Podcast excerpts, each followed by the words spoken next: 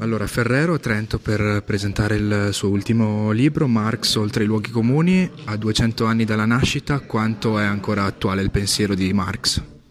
Ma io penso che Marx sia più attuale adesso di quando ha scritto, perché al tempo di Marx il capitalismo era un sistema che sfruttava il lavoro delle persone, quindi si trattava di liberare le persone dallo sfruttamento del lavoro. Adesso il capitalismo sta distruggendo l'ambiente, riproducendo il razzismo, ha una tendenza pesantissima alla guerra, e quindi si tratta complessivamente di superare il capitalismo non solo per superare lo sfruttamento del lavoro, ma per impedire la distruzione completa della natura e dell'habitat in cui viviamo, e per impedire che la guerra e il razzismo producono una barbarie bestiale.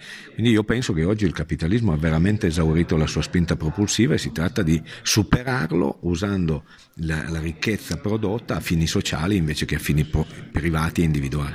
E da cosa nasce l'esigenza, da quale stimolo personale la scrittura di questo libro?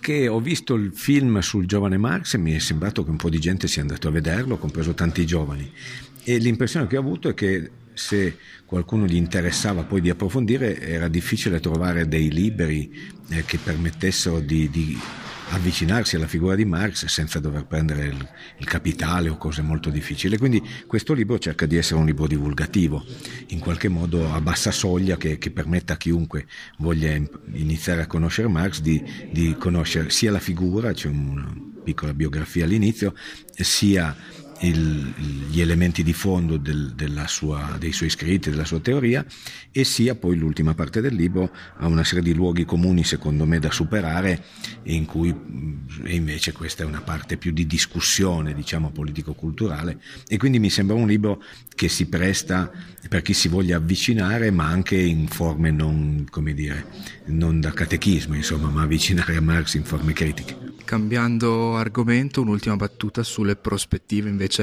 dell'area politica che rappresenti la sinistra italiana? Ma io penso questo, che bisogna lavorare su più piani. Un piano è quello dell'aggregazione della sinistra politica autonoma ed alternativa al Partito Democratico.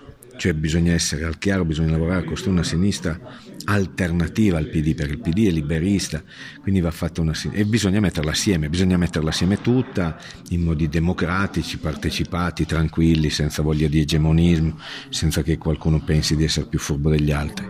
E questo era anche il nostro obiettivo quando abbiamo fatto Potere al Popolo. Purtroppo lì c'è chi si è pensato di fare un altro partito, cosa che non serve a niente. Quindi aggregare la sinistra autonomamente dal PD. Secondo, aggregare tutti i movimenti sociali che si muovono da quelli contro la sanità privata a quelli contro il razzismo, al movimento delle donne, che è il fenomeno più rilevante che c'è oggi non solo nel nostro paese, alle lotte sindacali. Cioè unificare i movimenti sociali a prescindere da che cosa pensano della politica, perché bisogna costruire il blocco sociale dal basso. Terzo, va aperta una grande battaglia culturale nel paese, in cui sia chiaro, diventi chiaro che il razzismo è l'ultimo esito di tutte le stupidaggini che hanno detto sulla concorrenza, sulla centralità delle imprese, sul fatto che eravamo in guerra gli uni contro gli altri. Alla fine le ideologie di Monti,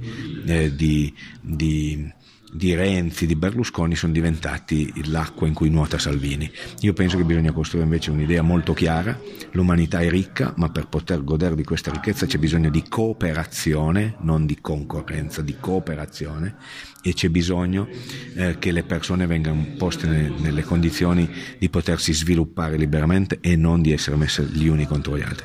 E quindi un'idea di umanesimo forte penso che bisogna riproporre a sinistra, e non di pensiero debole, che è quella che ha aperto la strada alla barbarie del razzismo.